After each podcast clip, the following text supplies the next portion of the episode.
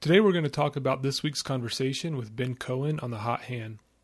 And this episode, I thought was a little more uh, stayed on the surface. In order to really get anything, I feel like you'd have to go and read Ben Cohen's book and kind of get into those nitty gritty nitty gritty details. Um, so I, I, don't have as much to say this week. Uh, I just had a little personal story to share uh, that has to do with a hot hand. So uh, several years ago, I had to study for the LSAT in order to go to law school, and uh, in order to, in, as part of studying for it, I'd often take these practice tests, and they were like kind of full blown simulations. I'd go into a classroom, there'd be a timer, they'd have this uh, instructor there, um, and I took a lot of them.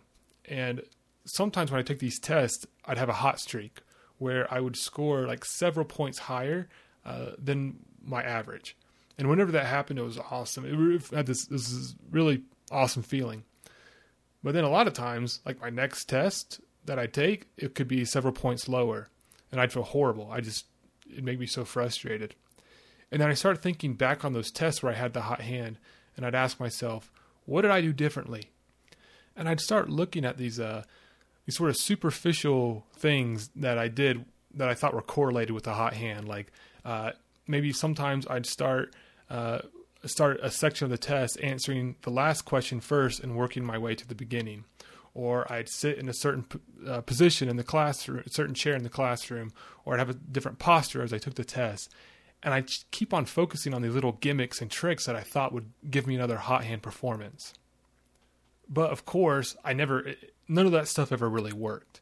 And after taking about 50 or 60 practice tests, I it was really clear that the hot hand wasn't in my control. And the only thing I could really control was my average performance. And what I realized was that meant I just needed to drill and practice LSAT questions uh, till I was just sick and tired of them. And I would practice and drill for hours and hours and hours, uh, just getting better at those core fundamental skills of answering LSAT questions. Um, and once I got into that kind of grinder's mindset where I was just going to patiently and methodically practice this stuff until I just totally mastered it, that's when I actually saw meaningful and consistent improvement. And I stopped chasing the tricks and the gimmicks and the superstitious stuff. Um, and yeah, once I did that, it was super slow, it was super painful, but just bit by bit, my score started to increase.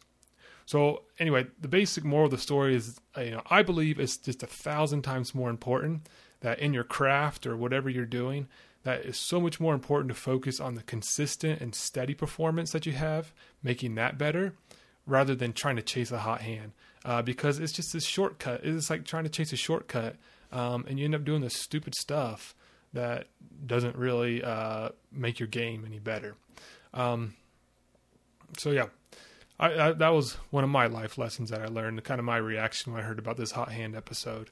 Um, one one last thing I wanted to mention was uh, the when Ben Cohen was talking about the power of the hot hand, how like one hot hand performance can actually have this massive impact. Um, I thought I was a little bit skeptical about that, and um, because he, he, had the Steph Curry example where Steph Curry had this amazing uh, night, and then that changed the game of basketball forever. Uh, you know, maybe let's say that that's actually true. That happened. You know, there have been a whole lot of hot hand performances in the NBA, and that had no long term impact.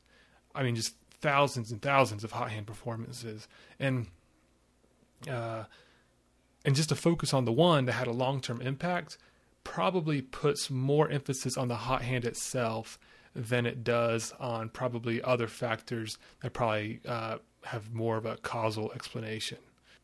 So that's all I had to talk about this week. Uh, again, give me if you have any feedback. I got you got Pod Talk. We've got the email address, Twitter. Uh, just reach out to me.